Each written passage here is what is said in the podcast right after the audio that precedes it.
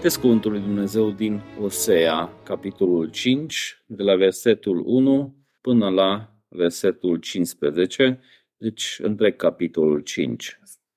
Osea 5, de la versetul 1. Ascultați lucrul acesta, preoți, și ia aminte casa lui Israel.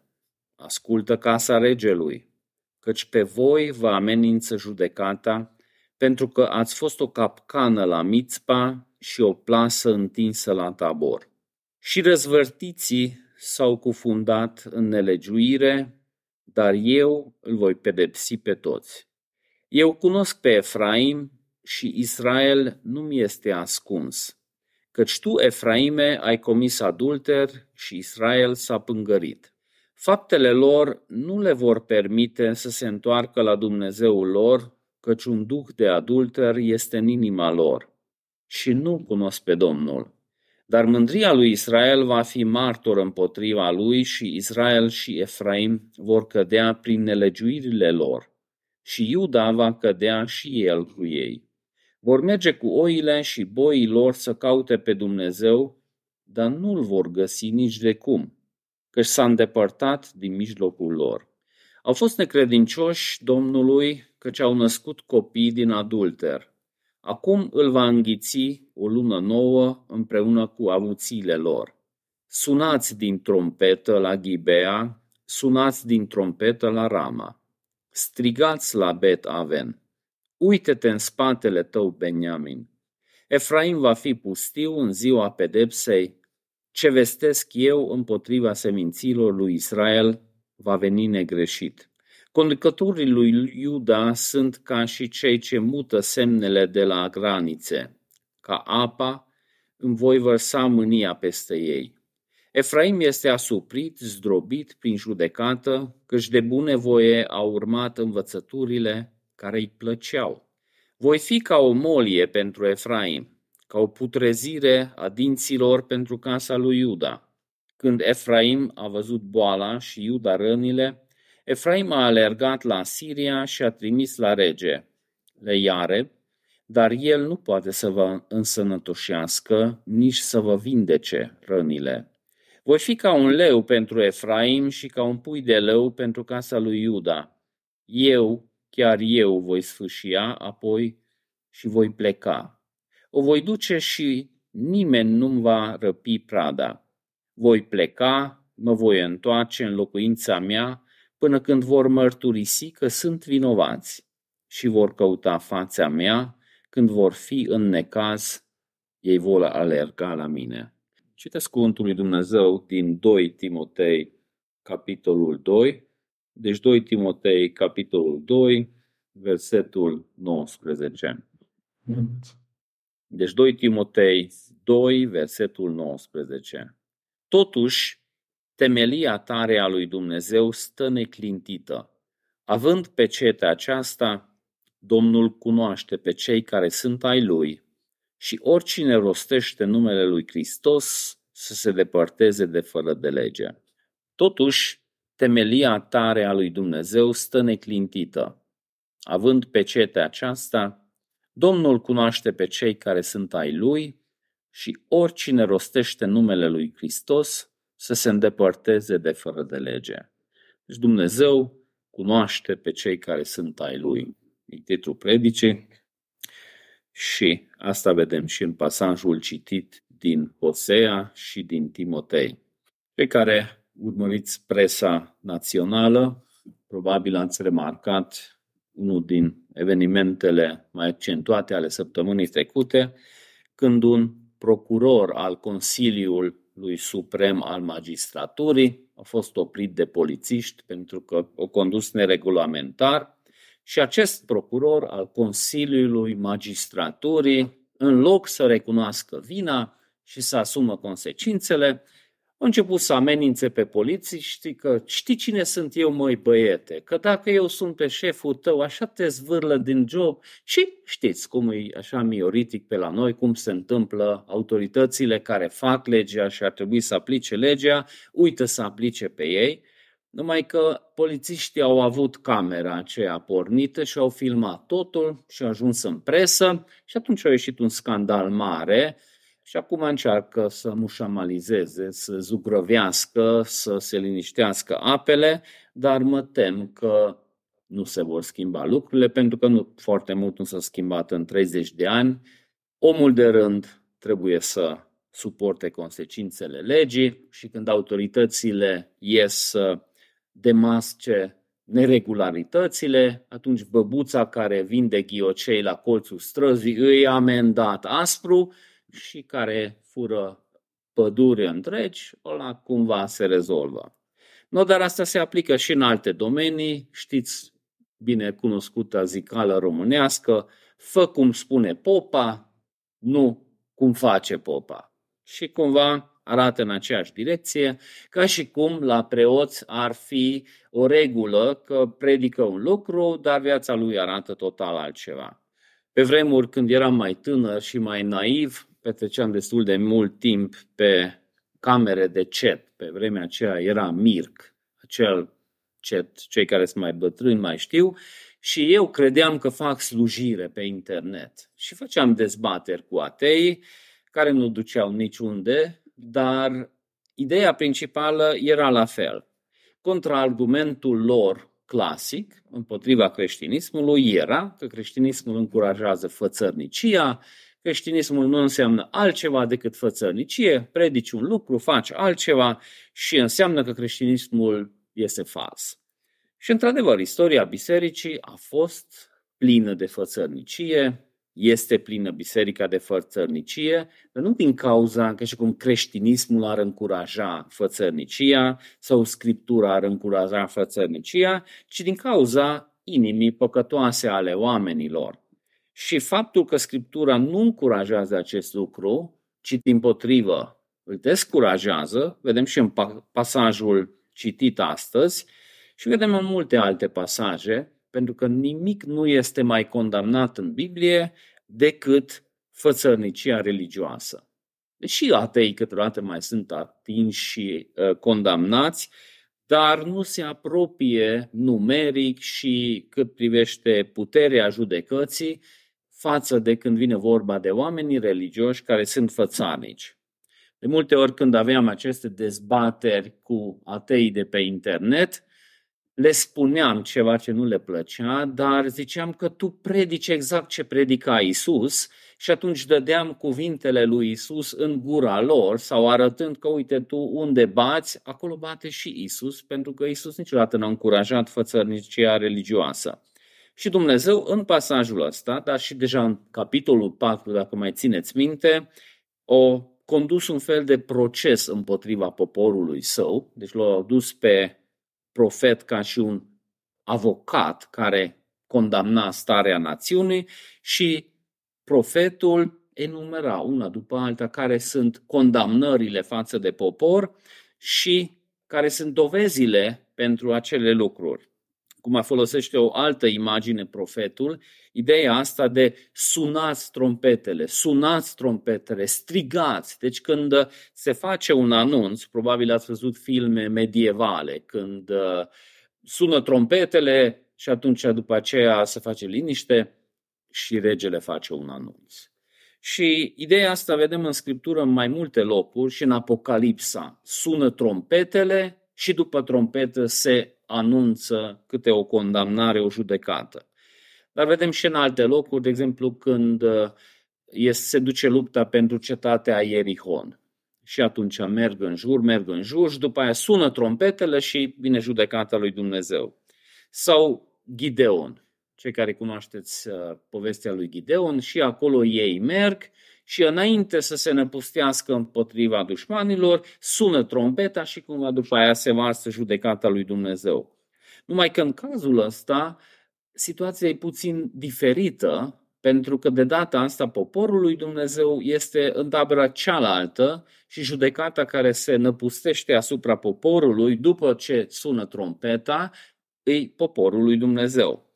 Și asta e subliniat și în alte locuri. Deci ideea că Dumnezeu neglijează poporul lui și poporul lui face ce vrea și păgânii săraci trebuie să se conformeze la nu știu ce standarde, asta nu e adevărat, pentru că și în 1 Petru 4 citim, este timpul să înceapă judecata chiar în casa lui Dumnezeu. Deci acolo începe judecata, în casa lui Dumnezeu, numai că dacă citim mai departe, se echilibrează puțin lucrurile, pentru că Petru spune mai departe, dacă începe cu noi judecata, care va fi sfârșitul celor care nu ascultă de Evanghelia lui Dumnezeu? Deci judecata vine, dar dacă avem Evanghelia și punem medicamentul pe rană, tot scăpăm, dar nu scăpăm într-un mod încât Dumnezeu să zică, a, poporul meu poate să facă orice, popa poate să facă orice, numai să predice ce trebuie. Nu e adevărat. Deci judecata începe și aici mustrarea, judecata se varsă într-un mod accentuat spre cei care au autoritate. Asta iarăși nu este o noutate, probabil și din cauza că noi, din instinct, folosim autoritatea într-o direcție greșită. Deci preoții au primit autoritate de la Dumnezeu să predice cuvântul lui Dumnezeu, legea lui Dumnezeu și să umble în față în arătarea exemplului. Casa regală și cu legile din Israel trebuia să încurajeze acest lucru. Deși legile civile din Israel încurajau împlinirea legii. Și dacă cineva nu se conforma, atunci pe baza legii autoritatea civilă îl pedepsea, dar toate formau o armonie. Dar, cum se spune în maghiară, peștele se putrezește de la cap. Nu știu dacă este zicala asta în română, dar ideea este că se strică lucrurile de acolo de unde ar trebui să fie încurajați în cealaltă direcție. În cazul lui Israel, regele a fost care a introdus prima dată idolatria. După aceea, regele plătea niște preoți care practicau idolatria și dacă venea un profet adevărat ca Osea, atunci regele îl prigonea, preoții corupți îl prigoneau și de multe ori erau martirizați de oamenii care ar trebui să fie cumva protejatorii legii. Cei care cunoașteți uh, viața lui Ilie, știți că și în vremea respectivă regina, regele îl prigoneau, preoții Baal care erau angajați de rege și practicau o religie falsă, se năpusteau asupra profetului și atunci profetul fugea și se ascundea în pustie, deci avea o viață mizerabilă pentru că era prigonit de acei oameni care ar fi trebuit să fie protectorii legii. Deci, omul care a fost oprit din Consiliul Superior al Magistraturii, cum o coborât din mașină, ar trebui să recunoască vina lui și poate să ceară că vă rog frumos să-mi dați cea mai mare amendă pentru că eu am fost chemat să protejez legea și hai să dăm un exemplu bun populației, vă rog frumos filmați cum recunosc eu păcatul meu, cum mă amendați și vă rog frumos puneți în televiziune ca să vadă lumea că în țara asta se respectă legea. Și voi zâmbiți pentru că dacă s-ar face, ați crede că ați primit insolație. Deci dacă ați vedea așa ceva la televiziune, atunci nimeni nu l-ar crede. Și peștele începe să se putrezească de la cap și oamenii care au primit autoritate de la Dumnezeu să implementeze legea, ei sunt cei mai corupți.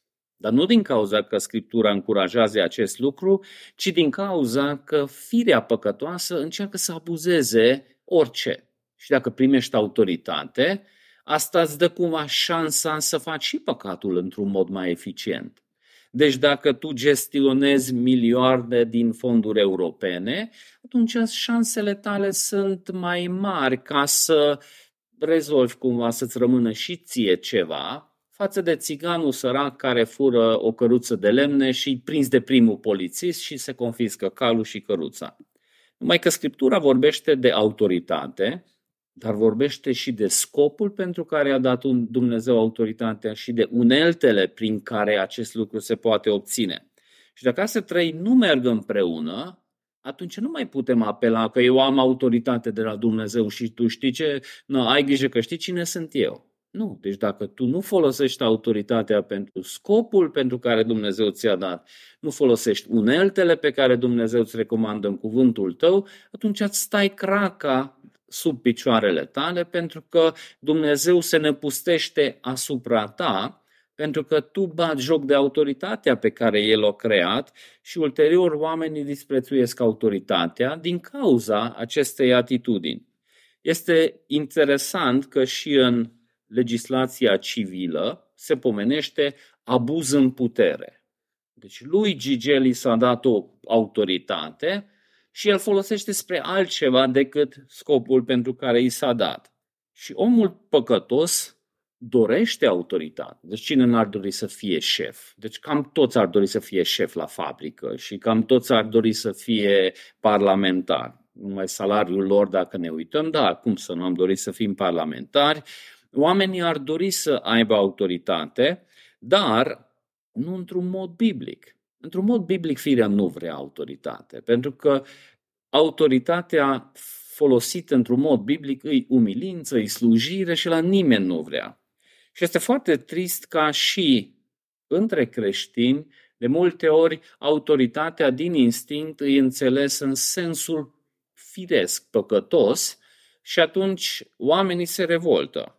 De societatea se revoltă împotriva regulii despre care citim în Biblie. De exemplu, că bărbatul este capul familiei. Dar dacă ne uităm ce înseamnă asta biblic, și o femeie necreștină ar dori să aibă un, un bărbat, cum ar trebui să fie bărbatul pe baza Scripturii.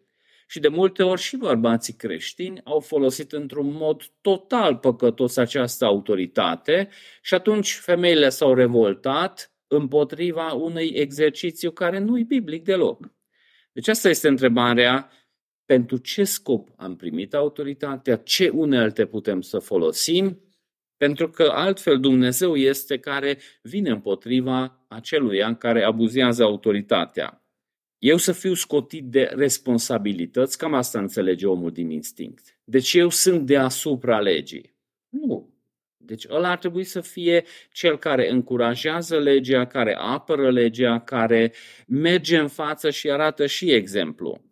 Deci faptul că bărbatul stă în canapea și dă cu telecomanda și toată familia aduce berea și copiii umblă în tiptil că să nu-l supere pe șeful, asta nu are nimic de a face cu autoritatea biblică. Asta orice mafiot poate să facă, orice interlop local poate să facă cu pumnul, deci acolo nu-i nevoie de Duhul Sfânt, nu-i nevoie de scriptură, nu-i nevoie de transformare, îi nevoie de lenevia trupului, îi nevoie de mândrie, de orgoliu, și, din păcate, de multe ori, așa se înțelege autoritatea, că dorințele trupului să fie hrănite, mândria să fie hrănită, pentru că foarte des și răbufnirile, că știi cine e șeful aici în casă, e o manifestare a mândriei și a orgoliului rănit. N-are nimic de a face cu autoritatea biblică, are de a face cu egoismul și cu multe alte păcate, dar nu cu modelul biblic.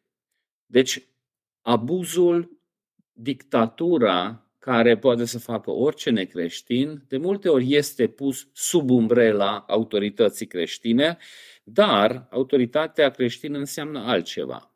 Și poporul ce făcea aici avea o religiozitate cu care acoperea acest lucru și justifica. Și Dumnezeu zice, stai, eu știu cine sunteți, deci pe mine nu trebuie să mă înșelați.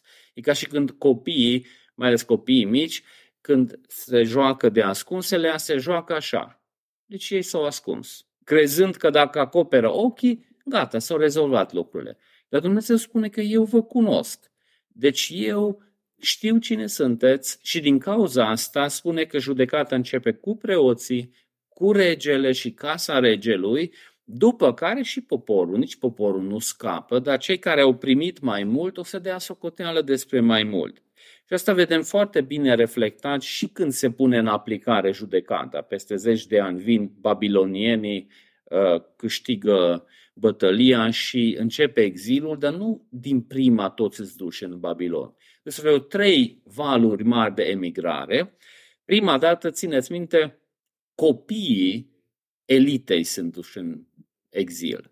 Deci copilul regelui, copilul marelui preot, copilul tuturor oamenilor influențe luați.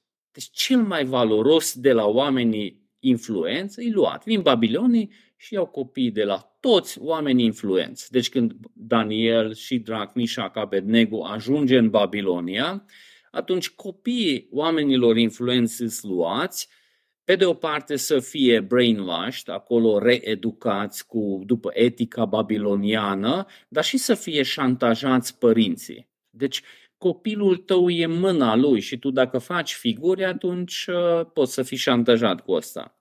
Al doilea aval, când vin din nou și sunt duși în captivitate, oamenii influenți. Regele e dus în captivitate, conducătorii sunt preot, mai mari preoților sunt duși în captivitate și omul de rând încă e lăsat acasă.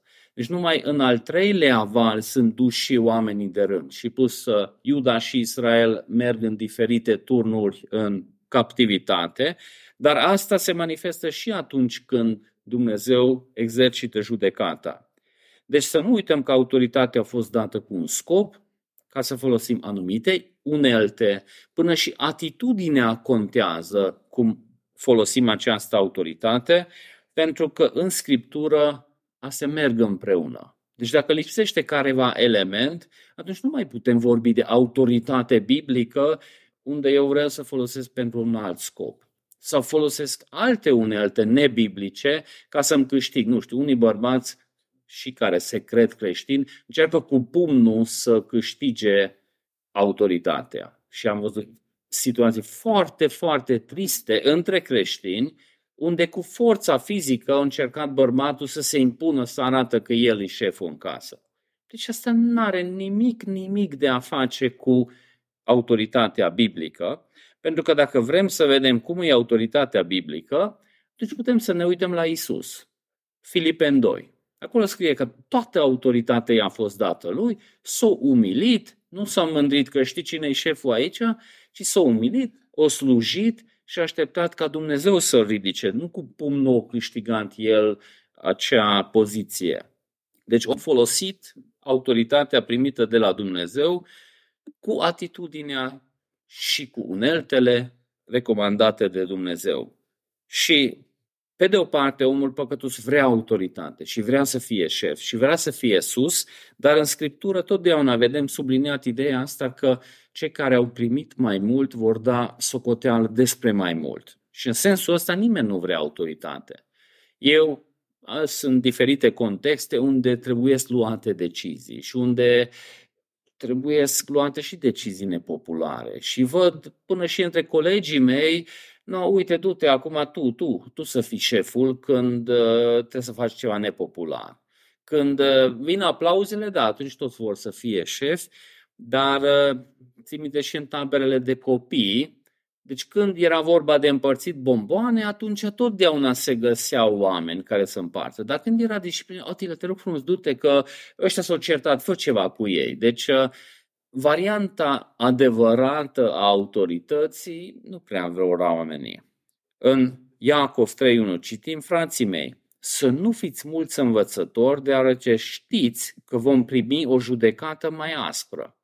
Deci asta vedem și în pasajul citit, că Dumnezeu vine, mustră într-un mod special pe cei care au autoritate pentru că au făcut abuz în serviciu sau abuz cu putere, pentru că nu au folosit autoritatea spre scopul primit de Dumnezeu, nu au folosit cu uneltele și în modul în care Dumnezeu recomandă.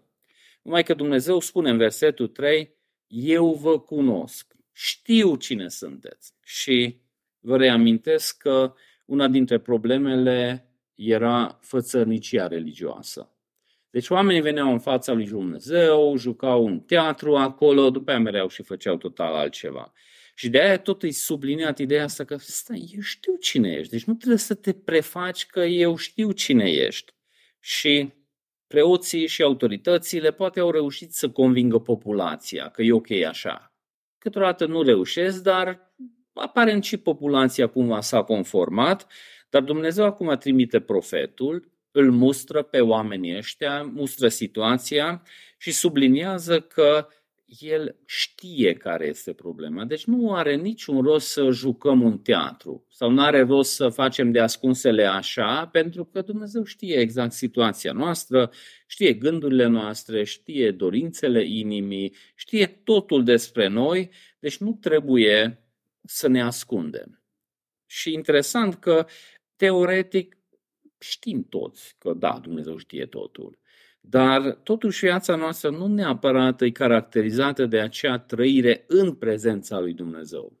Probabil unii știți că în timpul reformei una dintre sloganurile era Coram Deo. Deci trăind în prezența lui Dumnezeu, încercau să se amintească că viața mea este o carte deschisă în fața lui Dumnezeu și nu are niciun rost să joc teatru și să mă prefac.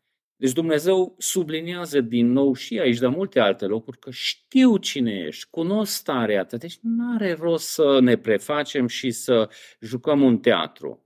Și omul nu știe starea lui într-adevăr până nu vine în prezența lui Dumnezeu. Și creștinul poate să se amăgească despre starea lui, că asta era problema din capitolul trecut, că ei se amăgeau, uai, noi suntem așa și așa, Dumnezeu zice, nu, deci vă mințiți singuri, starea voastră e așa și voi credeți că e așa. Și dacă Dumnezeu nu se îndură de noi, atunci nici măcar nu știm cine suntem noi și care este scopul nostru. De aceea este o capcană când oamenii studiază excluzând cuvântul lui Dumnezeu și Duhul Sfânt, starea omului și cine este omul și cum poți să soluționezi problemele omului deci comportamental pot să studiez că apeși aici și se întâmplă ceva, dar este un element foarte important. Sufletul omului, adevărata soluție pentru sufletul omului, Evanghelia, înnoirea prin Duhul Sfânt, nașterea din nou, transformarea. Deci aceste lucruri nu poți vedea numai studiind omul și comportamentul și celulele și diferite organe cum funcționează. Deci avem nevoie ca Dumnezeu să se îndură de noi, să ne cunoaștem noi. Și eu, sincer, când am început să citesc Biblia la 18 ani, am fost surprins de multe lucruri. Deci eu credeam că sunt un relativ bun, chiar aveam părere destul de bună despre mine, dar dacă foștii mei colegi de școală ar fi aici, toți ar râde în hohote. Deci eu am fost, uh, nu știu ce cuvânt s-ar potrivi să descrie starea mea din liceu, dar toți așa mă țin minte ca troublemakerul numărul 1, dar eu mă consideram o persoană bună. După ce din cuvântul lui Dumnezeu începeam să înțeleg voia lui Dumnezeu, am început să văd că mm, poate nu sunt chiar așa de bun și cum a trecut timpul, am văzut că și mai rău decât credeam. Și de când m-am convertit, au trecut vreo 30 de ani, și văd că situația e mult mai rea decât eu vedeam acum 30 de ani, pentru că tot ies la iveală lucruri din inimă care câteodată mă surprind și pe mine. Văd și alții spun că eu nu credeam că sunt stare în de asemenea lucruri. Și noi cumva treptat vedem starea noastră, Dumnezeu din star știe, deci pe El nu-L surprinde. Că câteodată dilema noastră când mergem în rugăciune în fața lui Dumnezeu, cum să pronunțăm, Doamne, ce am făcut. E, e interesant și ideea asta cu mărturisirea păcatului. Păi nu e o informare a lui Dumnezeu că, nu, Doamne, din ce Tu dormeai, uite ce s-a întâmplat, că El știe. E, e o asumare, deci domnul procuror general, dacă a fi ieșit din mașină, polițiștii au văzut ce s-a întâmplat, au filmat ce s-a întâmplat. Dar totuși el cu gura lui să recunoască că da, am greșit, asum răspunderea și consecințele și vă rog frumos faceți treaba voastră, vă sprijin. Eu de multe ori am văzut uh, polițiștii cât de surprinși sunt dacă spui asta. S-a întâmplat și cu mine când m-a oprit poliția și spunând că, domnule, știți că ați mers cu, nu știu, 65 și aici ai 60 sau și dacă spui că da, într-adevăr, dumne, dacă dumneavoastră ați văzut și așa, atunci vă rog frumos să, să faceți ce credeți că pe baza legii se recomandă și sunt foarte surprinși. Deci din start întreabă, dar cu ce vă ocupați? Deci asta e de obicei. Și atunci uh, spun că sunt pastor. Și atunci încep ei cu fariseu că dar dumneavoastră ca preot nu ar trebui să, nu bine, dar să nu se mai întâmple. Deci sunt așa de surprinși că cineva recunoaște că o greșit, că nici nu prea știu ce să facă cu acest lucru. Deci Dumnezeu spune că ne cunoaște, deci nu are rost să îl mințim. Și dacă ne gândim, toată ideea asta cu cartea Hosea, deci pe de o parte avem Hosea și soția lui care e fidelă, după ea revine, după ea pleacă, dar totul imaginea asta redă relația lui Dumnezeu cu poporul lui și dacă vorbim de relație, în relație cunoașterea trebuie să meargă mână în mână. Deci trebuie să cunoști pe cineva și cu, prin asta se aprofundează relația. Numai că ăsta e tricky, că îl cunoști pe ăla și după aia nu mai știi dacă vrei relație cu persoana respectivă sau nu. După aia apare unul care, pu, ăsta e altul. Pe altul, că se, e la început și încă poate să poartă masca, dar după aceea cade masca. Țin minte, nu mai țin minte pe ce canal și când era, dar țin minte undeva, odată am văzut o emisiune unde persoane care aflau într-o relație apelau la această remisiune pentru că ceva nu era în regulă pentru ei. Deci ceva suspect cu partenerul meu, nu știu, dar așa secretuos, deci câteodată dispare zile întregi, când mă apropii de telefonul lui, repede ascunde, Uh, când uh, merg spre laptop, repede închide laptopul, câteodată nu răspunde zile întregi, deci nu știu ce să fac cu relația asta, deci e, e un mare mister undeva, lipsă de cunoaștere. Și atunci, în emisiunea asta, cei care erau liderii emisiunii, atunci ei încercau să afle ce e în spate sunau, nu știu, se uitau pe Facebook unde umblă, cine sunt prietenii, îl contactau prietenii, încercau să vadă și de obicei ieșea la iveală că are ce să ascundă persoana respectivă, că s-a angajat în relația asta, dar de fapt are familie și copii. Și când dispare, și nu răspunde la telefon, îi cu soția. Când revine, îi aici. Sau celălalt poate avea, nu știu, 3-4 relații și încerca să se joace cu fiecare și când uh, era așa secretuos, atunci era pe plan B sau C sau D. Sau au fost situații când uh, era dependent de nu știu ce lucruri foarte groave și atunci a încercat să creeze o imagine că, nu știu, jocuri de noroc sau droguri sau era implicat în tot felul de afaceri ciudate și atunci încerca să să păstreze imaginea asta frumoasă, dar bineînțeles pe la îl deranja, că ceva nu în regulă, cei cu disparițiile astea și ceva de genul vedem și aici cu Dumnezeu, că nu are rost să ne prefacem, să creăm o imagine falsă, pentru că eu știu realitatea, deci nici măcar nu pot să mă induce în eroare. Numai că cunoașterea e necesar pentru relație, dar cu cât cunoști mai bine o persoană, cu atât mai puțin vrei să ai relație cu acea persoană. Deci asta și în căsătorie de multe ori. Zic uh, părțile că eu nu cu această persoană m-am căsătorit. Ba da, dar la început încă au avut atâta putere să joace un rol. Că Ion, când îl cere pe Mărie la prima întâlnire, păi face tot efortul din lume să fie așa cum speră că Mărie îl apreciază. Dar cum trece timpul, lasă mai moale lucrurile și iese la iveală caracterul lui adevărat. Deci nu ăla prefăcut și prejucat pentru a obține ceva, și cum iese la suprafață acel lucru, mai ales în căsătorie. E interesant și acele persoane care se botează să se căsătorească cu mărie. Că asta e pentecostală sau baptistă, trebuie să te botezi, ca să facem acest efort merem la biserică, hai să merem la biserică, că nu, asta e prețul, plătim. Și cravată pun. Dar după ce s-a căsătorit, nu lasă-mă femeie în place cu prostile astea, eu am făcut de dragul tău, dar nu mă interesează. Și atunci toată lumea e surprins, dar s-au botezat și au mărturisit și nu, deci la nu era adevăratul scop. Deci scopul obținut, s-a căsătorit și după aia nu mai face efortul respectiv. Și Cine este persoana adevărată? Da, bineînțeles, în orice relație asta dorim să știm, dar asta are riscuri și în biserică. Dorim să ne cunoaștem, dorim să avem relații, dar cu cât ne cunoaștem mai mult, atunci nu mai știm dacă vrem să avem relații sau să ne cunoaștem, că oamenii la prima întâlnire sunt mai rezervați, până și statura lor, deci acum e campionatul de gimnastică ritmică și unii sunt cazați aici Și ăștia și pe autobuz stau așa cu o postură din ăla și eu pot să stau 5 minute până sunt între ei, dar după aia mă las cum îs eu.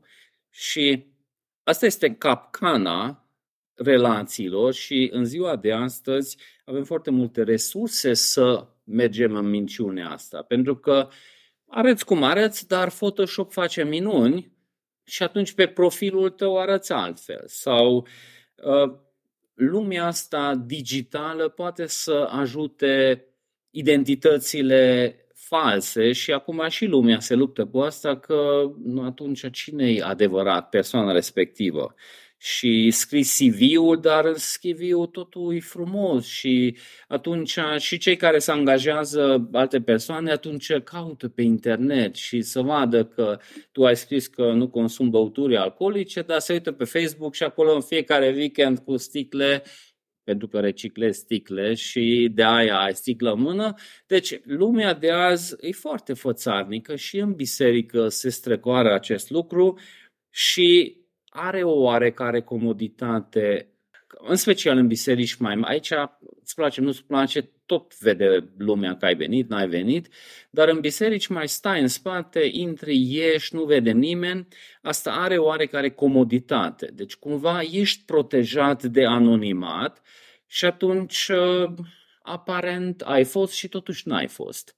Și ajungând undeva să te cunoască, deci în biserica noastră, chiar dacă e mică și nu suntem mulți, foarte mulți au fost care au venit și când începe să iasă la iveală cine sunt ei, pleacă. Pentru că într-un alt context poți să menții încă o perioadă acea imagine uh, dorită, dar neadevărată și atunci când începe să iasă la suprafață cine ești, să poți și în relații. Deci când îl cunoști pe ăla, pac, pac, pac, la revedere, încă într-o altă relație poți să menții o perioadă, o identitate neadevărată, cu toate că secretul acolo ar fi benefic relația când te cunoști. Asta implică și partea negativă. Dar dacă ne uităm în FSM 5, vedem că și căsătoria, unul dintre scopurile lui este ca părțile să se ajute în sfințire. Dar pe ce înseamnă sfințire? Trebuie să-ți vezi păcatul, trebuie să aplici Evanghelia, disperat să cauți uneltele lui Dumnezeu pentru transformare și în asta să ne ajutăm reciproc. Numai că, nu știu, și în căsătorie. Deci dacă celălalt păcătuiește, eu sunt ăla care sufăr și atunci e și riscant să vezi că ălalt îi cu mâi, dar dansează pe degetele mele. Deci e, pentru mine e neplăcut și e foarte ușor să cădem în capcana aceea că eu nu mai vreau să fiu alături. Sau și în biserică, cum ne cunoaștem, ne cunoaștem și cu lipsurile și acolo ar putea să fim de folos unul celuilalt ca să ne transformăm. Numai că nu vrem asta. Deci în lumea de azi, într-un mod special, oamenii preferă această imagine falsă. Dar care arată bine? Nu e adevărat, dar totuși arată bine. Pe termen scurt poți să ții. Deci, chiar timp ce mă pregăteam, mi-am adus aminte de diferite persoane ce imagine au creat la început și cu timpul cum l-am cunoscut, de fapt sunt total diferiți. Deci poate la început e foarte politicos, nu ar intra în cuvintele tale, așteaptă până la sfârșit, e foarte ajutător, sare la ușă, îți deschide. Păi, de asta e Speedy Gonzales, slujitorul. Dar când după aceea trece timpul, vezi de fapt e lene și nepăsător, se bagă peste tine, deci adevărata realitate iese cu timpul și Dumnezeu spune că eu te cunosc, îți cunosc inima. Deci nu are rost să jucăm teatru că eu sunt nu știu ce creștin și de fapt nu ești, ci fii sincer și aplică soluția și tratamentul. Pentru că creștinismul niciodată nu a fost o chemare de fățărnicie și totuși istoria bisericii e plin de fățărnicie. Dumnezeu din start vine, unde ești Adam? Păi m-am ascuns, spate la niște frunze. Putea să măcar scoarța copacului să pună sau ceva mai, mai care durează în timp.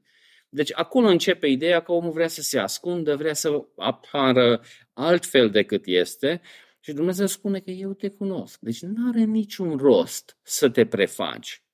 Interesant și când poporul iese din Egipt și îi să intre în țara promisă, Dumnezeu duce în pustie o tură și spune în Deuteronom 8 și scopul.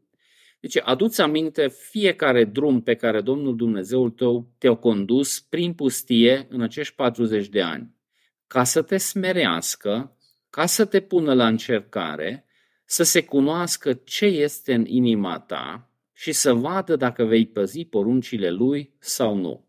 Astfel te-a smerit, te-a lăsat înfometat, te-a hrănit cu mană, despre care nu știai nimic nici tu, nici părinții tăi, ca să te învețe că omul nu trăiește doar cu pâine, ci omul trăiește cu orice cuvânt care iese din gura Domnului.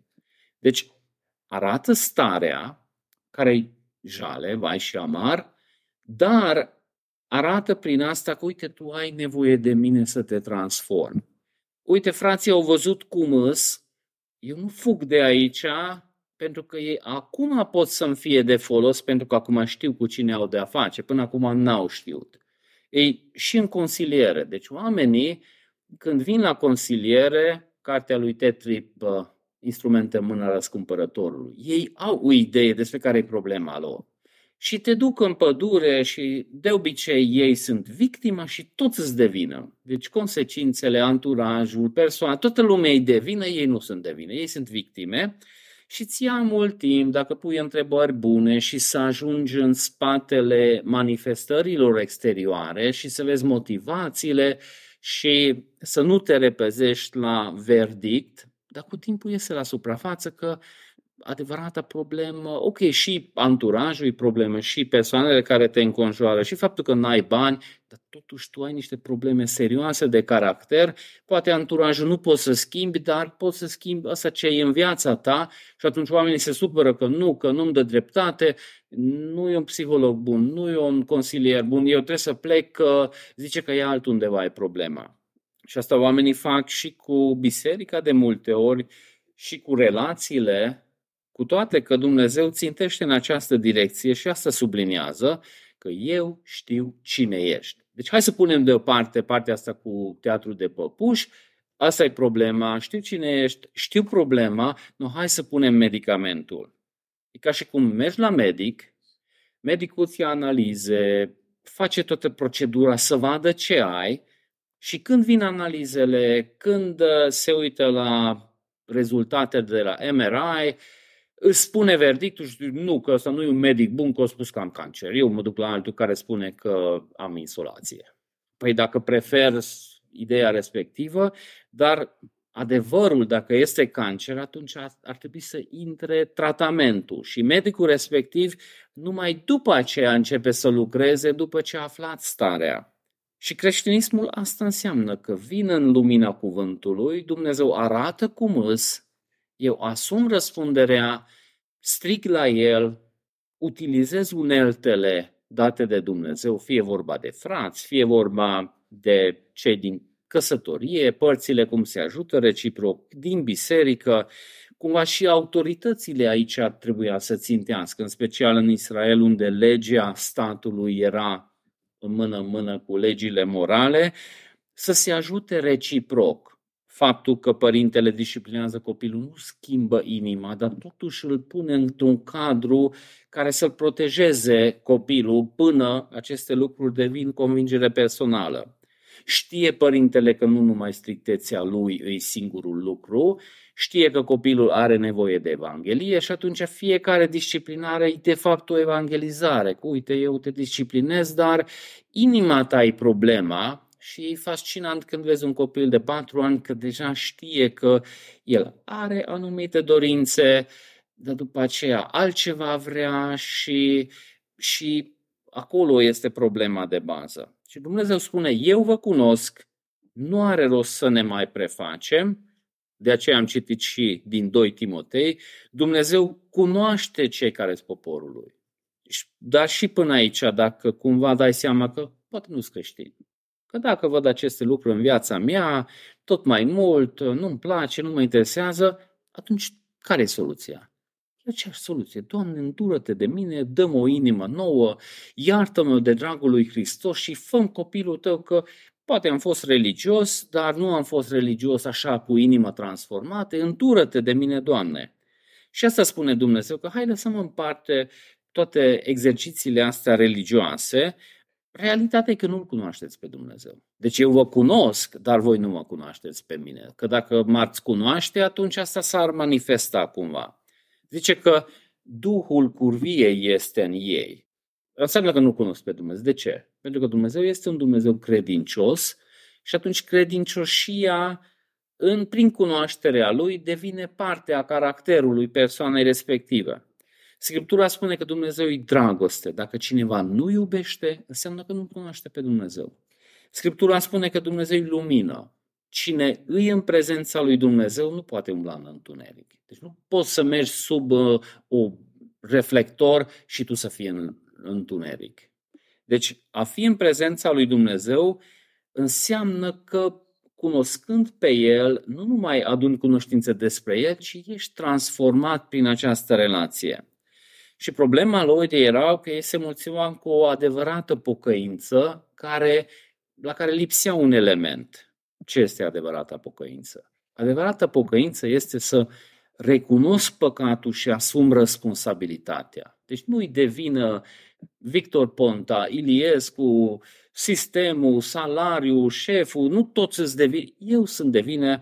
David spune, Doamne, împotriva ta am păcătuit. Deci nu spune că mă să fie rușine femeie a face baie pe acoperiș în miaza mare când știe că regele stă acolo, sau putea să acuze pe alții și vă reamintesc, săptămâna trecută, una dintre lucrurile accentuate a fost nu mai acuza pe alții. Uită-te în ograda ta, în oglinda ta și asta spune Dumnezeu că le lipsește, că nu au asumat starea lor și zice că mândria lor a fost un obstacol în calea pocăinței.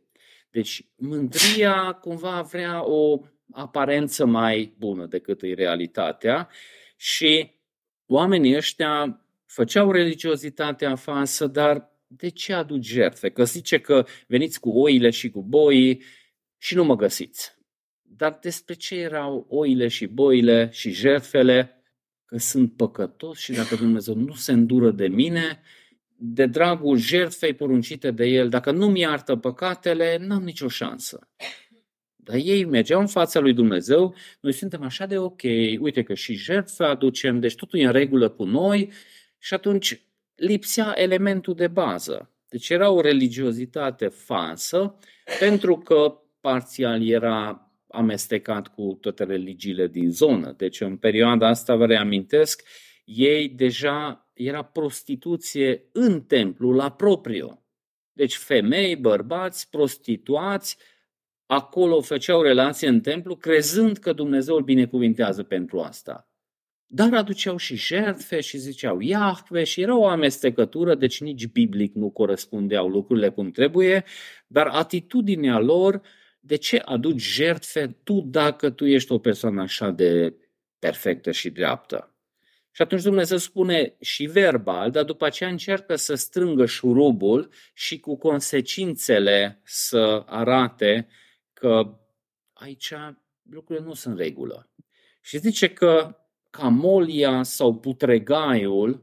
Deci molia, nu știu ce uh, relație ați avut cu molile și cât de profund ați reușit să uh, cunoașteți.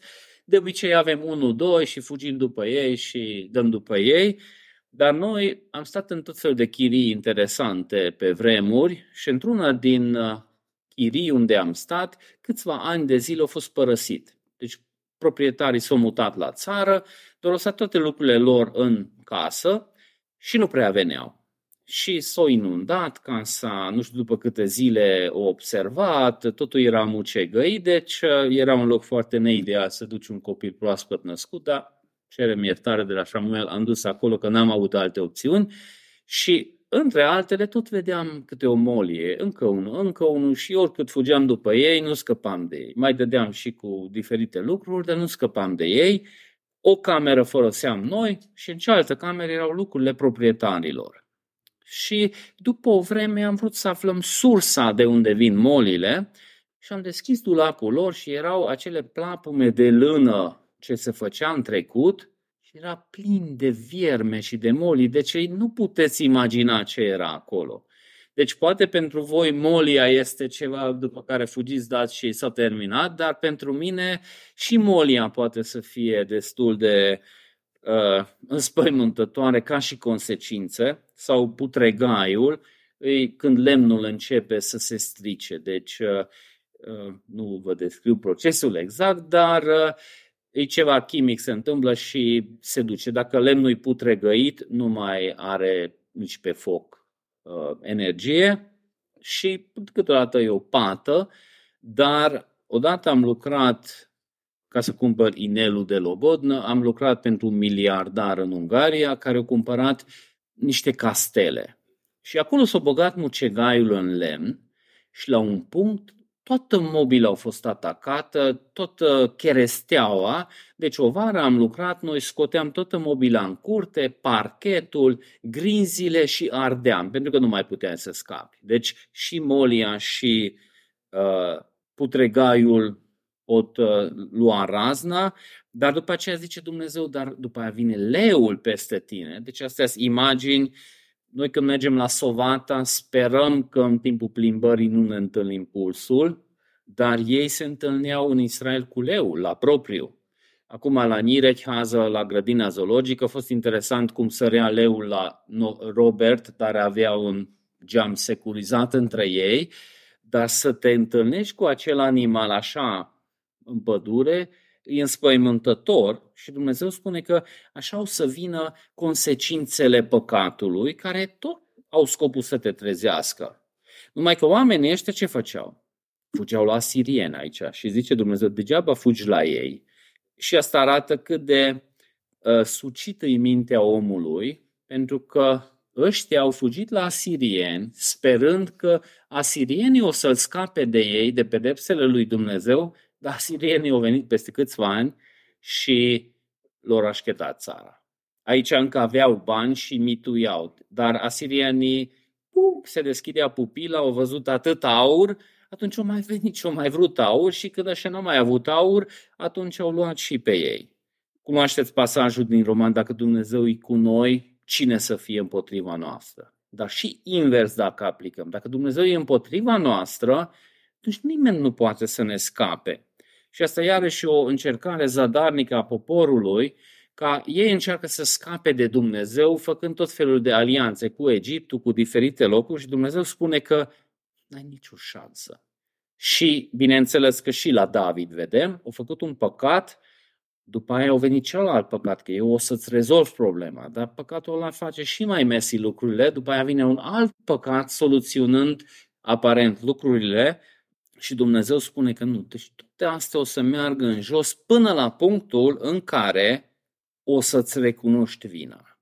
Deci eu știu cine ești, n-are jos să jucăm teatru, dar tu vrei să joci teatru, atunci trebuie să vezi consecințele păcatului și totuși vedem până și aici harul. Deci din instinct noi n-am vedea harul că te întâlnești cu leul și n-ai vedea harul în toate judecățile astea, dar așa se termină capitolul până când îți vei recunoaște vina.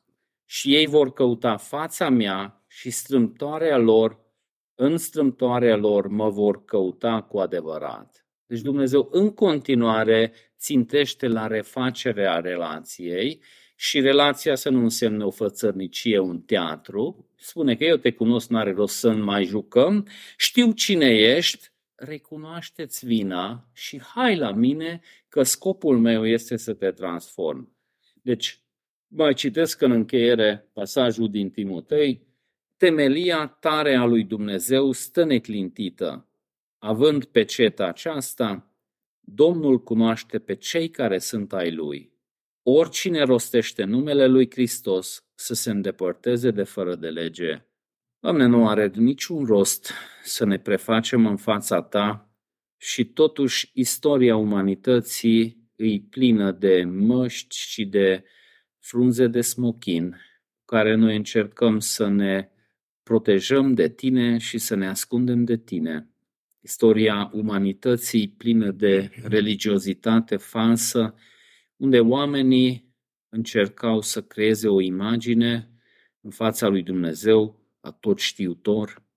Doamne, pe de o parte știm că relația necesită cunoaștere, asta aplicăm și în relațiile noastre umane, dar când ne cunoaștem în căsătorie sau în biserică sau la locul de muncă, așa de repede vine punctul când noi nu mai vrem de a face cu acei oameni, cu toate că din punctul respectiv am putea într-adevăr să îndeplinim chemarea noastră, să le fim de ajutor reciproc unui celuilalt. Doamne, îți mulțumesc că Tu duci la suprafață starea noastră, ai dus poporul Tău în pustie să arăți ce este în inimile lor și lor nu le-a plăcut acest lucru, de multe ori nu au acceptat, s-au acuzat reciproc, cum facem și noi. Dar Tu, când arăți spre păcat, atunci tu ești în stare și în încăpățânarea noastră să dovedești, pentru că dacă nu ascultăm cuvântul predicat, atunci și consecințele ne arată că păcatul este rău și dacă vine un alt păcat ca soluție, atunci lucrurile se complică și mai tare. Doamne, îți mulțumesc că prin toate astea Tu de fapt ne chem la pocăință, cum ai chemat și poporul Tău prin Osea, chiar dacă ai mustrat păcatul lor, vedem și am văzut și săptămânile trecute că dragostea ta demască păcatul, mustră păcatul, pentru că tu vrei, într-adevăr, să ne transformi. Tată Ceresc, te slăvesc că venirea noastră în fața ta niciodată nu trebuie să fie pe baza meritelor noastre, că atunci nimeni dintre noi nu ar putea să vină în fața ta. Nici cel mai sfânt om care vreodată a trăit pe pământ n-ar fi putut veni în fața ta și mai puțin noi. Îți mulțumim jertfa perfectă a Fiului Tău, care acoperă toate păcatele noastre. Îți mulțumim sfințenia, dreptatea perfectă a Fiului Tău, cel care a umblat în ascultare perfectă, nu să dovedească cine este El, ci să câștige pentru noi viața veșnică. Toate ceresc, îți mulțumim această îndrăzneală pe care avem prin Fiul Tău, Strigăm la tine pentru că tu cunoști pe fiecare dintre noi. Tu știi dacă cineva dintre noi nu are o inimă nouă, nu mai e religiozitate exterioară și atunci tu poți interveni și poți să-i dai o inimă nouă. Dorim să cerem pentru asta, dorim să ne rugăm ca tu să lucrezi dorința asta în cei care sunt prezenți, fără să fii experimentat transformarea ta. Te slăvim că în viața multora dintre noi ai lucrat deja în această transformare, dar și după asta, în continuare, ne luptăm cu păcatul. Cum spune cuvântul tău, cine zice că nu are păcat, minte și se înșeală singur, că pe tine nu putem să te înșelăm și nici nu are niciun rost să ne să facem eforturi în direcția asta. Tată Ceresc, îți mulțumesc cuvântul tău care ne demască, dar îți mulțumesc jertfa Fiului Tău în care putem să ne liniștim și îți mulțumim speranța care putem să recâștigăm prin puterea Duhului Sfânt, pentru că Tu ai promis că cel care, în cel care Tu pornești această bună lucrare, acolo o să duci la bun sfârșit. Tată Ceresc, îți mulțumim relațiile noastre, fie de căsătorie, fie în biserică, chiar dacă au laturi neplăcute, timp ce ne cunoaștem. Cu cât ne cunoaștem mai mult, cu atât mai puțin vrem să avem relații și totuși cu atât mai mult avem nevoie de aceste relații. Tată Ceresc, îți mulțumim că Tu știi cum suntem și totuși ne chem la Tine. Ajută-ne ca asta să ne motiveze și în relația noastră pe plan uman. Te rog, Tată Ceresc, să binecuvintezi mesajul Tău în inimile noastre, să lucrezi în viața fiecăruia ce Tu crezi că e necesar. Te rog, Doamne, să te înduri de cei care n-au reușit să ajungă să fie cu noi. Tu vezi exact motivele, dacă sunt motive exterioare care nu depind de ei, Tu poți să înlături aceste lucruri. Dacă sunt motive interioare, răceala inimii, te rugăm să te înduri de ei și să înlături această acest obstacol. Tată Ceresc, te slăvim pentru harul tău, pentru planul tău, în numele Fiului tău. Amin.